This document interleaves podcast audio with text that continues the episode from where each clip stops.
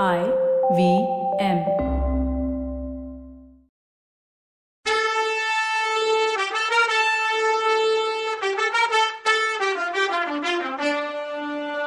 வணக்கங்க.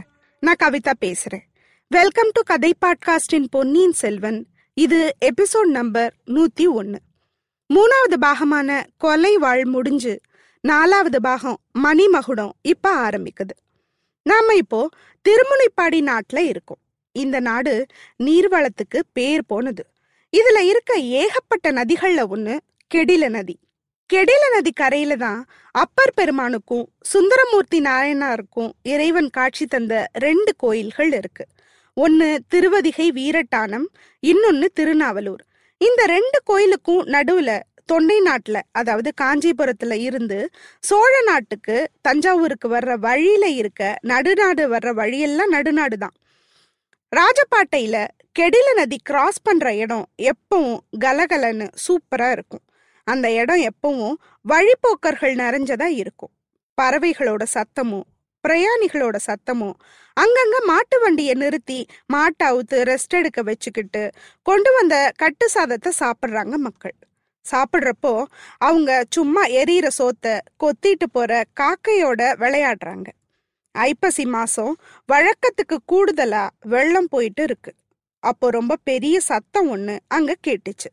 முதல்ல குதிரை கூட்டமா வர்ற குதிரைங்க காலடி சத்தம் மாதிரி கேட்டுச்சு. ஃபர்ஸ்ட் யானை அப்புறம் குதிரை பல்லக்கு பரிவட்டம் ஏந்திரவங்க இப்படி தெரிஞ்சது. அந்த பரிவாரம் நெருங்கி வரும்போது கட்டிய சொல்றவங்க குரலும் கேட்டுச்சு. அந்த கட்டிய குரல் என்ன சொன்னுச்சு?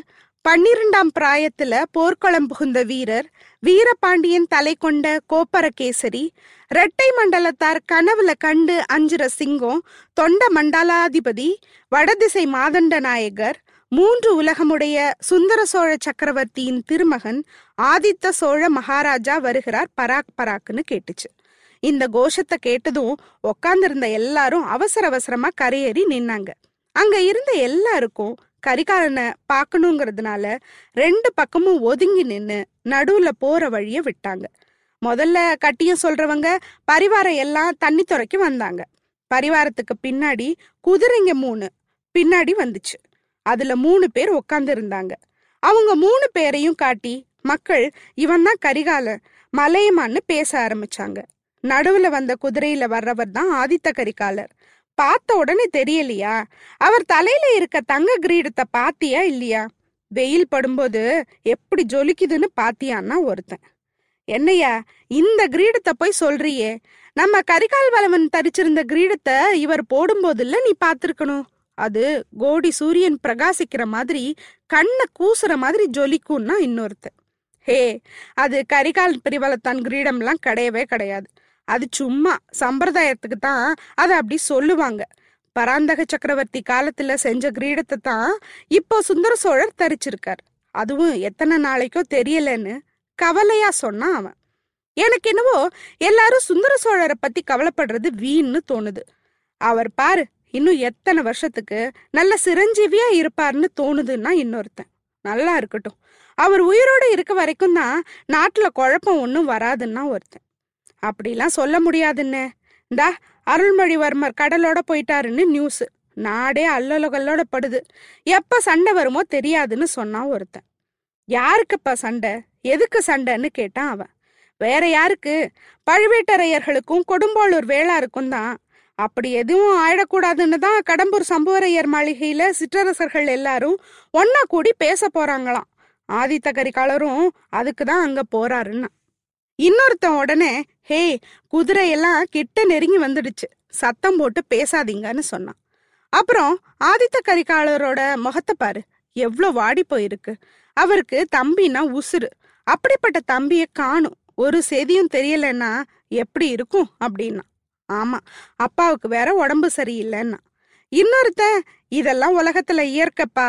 இளவரசர் வருத்தமா இருக்கிறதுக்கு காரணம் அது இல்ல. ரெட்ட மண்டலத்துக்கு படையெடுத்து போகணும்னு அவருக்கு ரொம்ப ஆசை. ஆனா அது நடக்கலையே. அதனால தான் இவரை போய் யாருப்பா வேணான்னு சொல்ல போறா? அது ஏன் நடக்கலன்னா ஒருத்தன். வேற யாரு? இந்த வில்லன் பிரதர்ஸ் இருக்காங்களே அவங்க தான் படையெடுப்புக்கு தேவையான வசதி எதுவும் செஞ்சு தர மாட்டாங்களான்னா ஏதா காரணம் சொல்லுவாங்க. உண்மையான காரணம் உங்களுக்கு தெரியாதுப்பான்னா. அட இவன் எல்லாம் தெரிஞ்சவன்ப்பா. நீ சொல்லுப்பான்னா ஒருத்தன். ஆதித்த கரிகாலர் யாரோ ஒரு பாண்டிய நாட்டு பொண்ணை காதலிச்சாராம். இளவரசர் வடபெண்ண போர்ல கலந்துக்கிட்டாருல்ல அப்போ பெரியவராதான் பழுவேட்டரையர் போய் அதே பொண்ணை கல்யாணம் பண்ணிக்கிட்டாராம். அவ தான் இப்ப பழுவூர் இளையராணியா இருக்காளாம். இப்போ அவ ராஜ்யம்தான் அங்க. அதுல இருந்து இளவரசர் மனசே வெறுத்து போய் இருக்காரான்னா.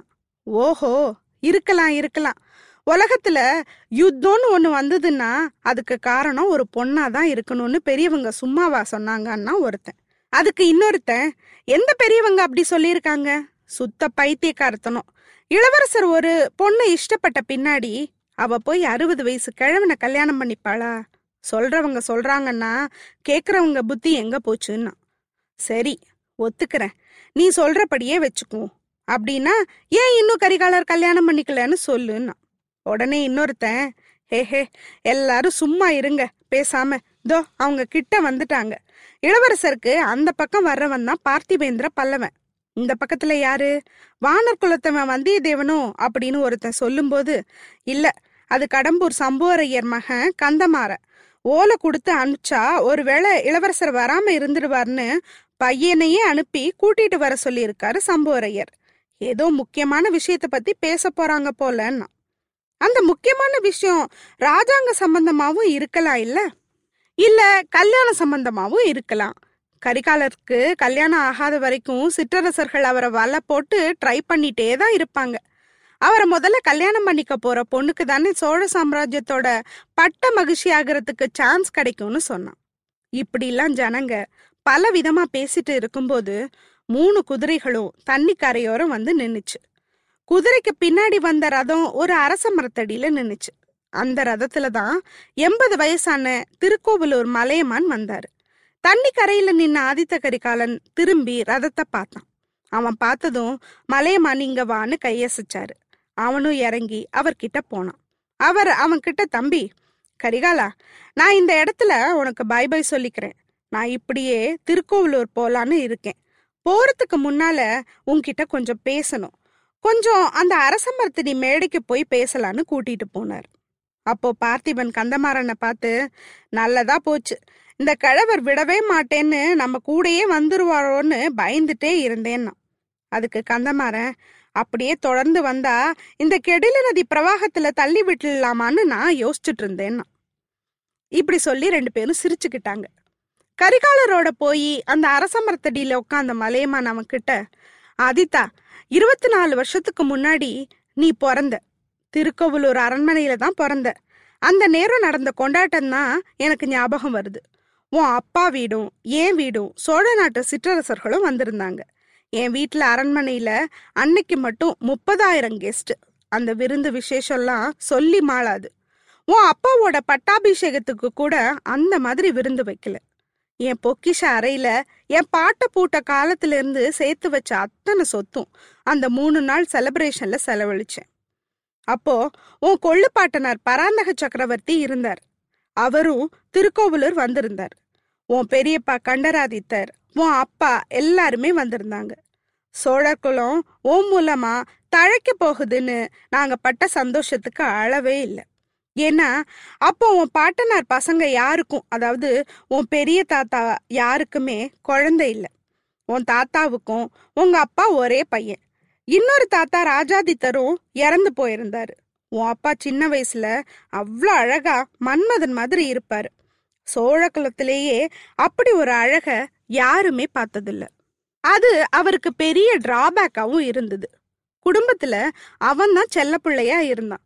அரண்மனையில இருந்த ராணிங்க எல்லாம் அவனுக்கு பெண் வேஷம் போட்டு ரசிப்பாங்க. இவன் மட்டும் பொண்ணா பிறந்திருந்தான்னு சிரிச்சு ரசிப்பாங்க.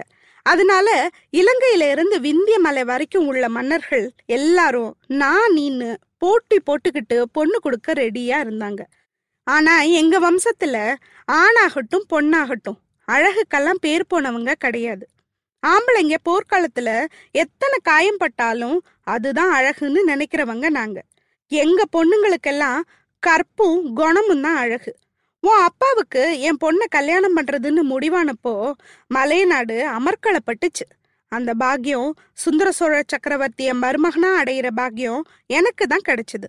இதனால எல்லா சிற்றரசர்களோட பொறாமையையும் நான் சம்பாரிச்சுக்கிட்டேன். ஆனா அதை நான் பொருட்படுத்தவே இல்லை. எல்லாரும் பிரமிக்கிற மாதிரி கோலாகலமா என் பொண்ணுக்கும் சுந்தர சோழருக்கும் கல்யாணத்தை பண்ணேன். அதை விட அதிகமா நீ வந்ததை கொண்டாடணும். உனக்கு என்ன பேர் வைக்கிறதுன்னு ஒரு பட்டிமன்றமே நடந்துச்சு. சோழகுலத்து முற்கால சோழர்கள்ல புகழ் பெற்றவர் கரிகால் வளவன். இமயமலை வரைக்கும் போய் கொடி நாட்டினவர். அவர் பேரை வைக்கணும்னு சில பேர் சொன்னாங்க. நானும் இன்னும் சில பேரும் உன் பெரிய பாட்டனார் ராஜாதித்தர் பேரை வைக்கணும்னு சொன்னோம். கடைசியில ரெண்டையும் சேர்த்து ஆதித்த கரிகாலன்னு நாமகரணம் பண்ணோம். ஆதித்தா அதோ அங்க பாரு. ஒரு சிகரம் தெரியுதுல்ல? ஆரூரார் சுந்தரமூர்த்தி அடிகள் பிறந்த இடம் அது. இருபத்தஞ்சு வருஷத்துக்கு முன்னாடி உன் பெரிய பாட்டனார் ராஜாதித்தர் அங்க வந்து முகாம் போட்டிருந்தார் கதைகள்லையும் காவியங்களையும் எத்தனை எத்தனையோ வீரர்களை பத்தி கேள்விப்பட்டு இருக்கேன். ஆனா ராஜாதித்தர் மாதிரி ஒரு வீரரை நான் பார்த்ததே இல்லை கேட்டதும் இல்லை.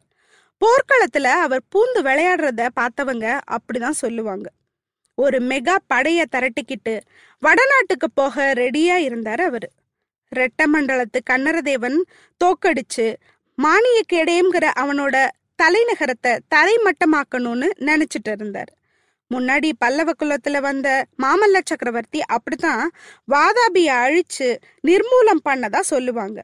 அதே மாதிரி மானியக்கேடயத்தை அழிச்சா தனக்கும் மாமல்லர் மாதிரி புகழ் கிடைக்கும் ரெட்டமண்டலத்து கொட்டமும் அடங்கும்னு நினைச்சார் ராஜாதித்தர். அது நடந்ததா? அடுத்த எபிசோட்ல பார்க்கலாம். அது வரைக்கும் நன்றி வணக்கம்.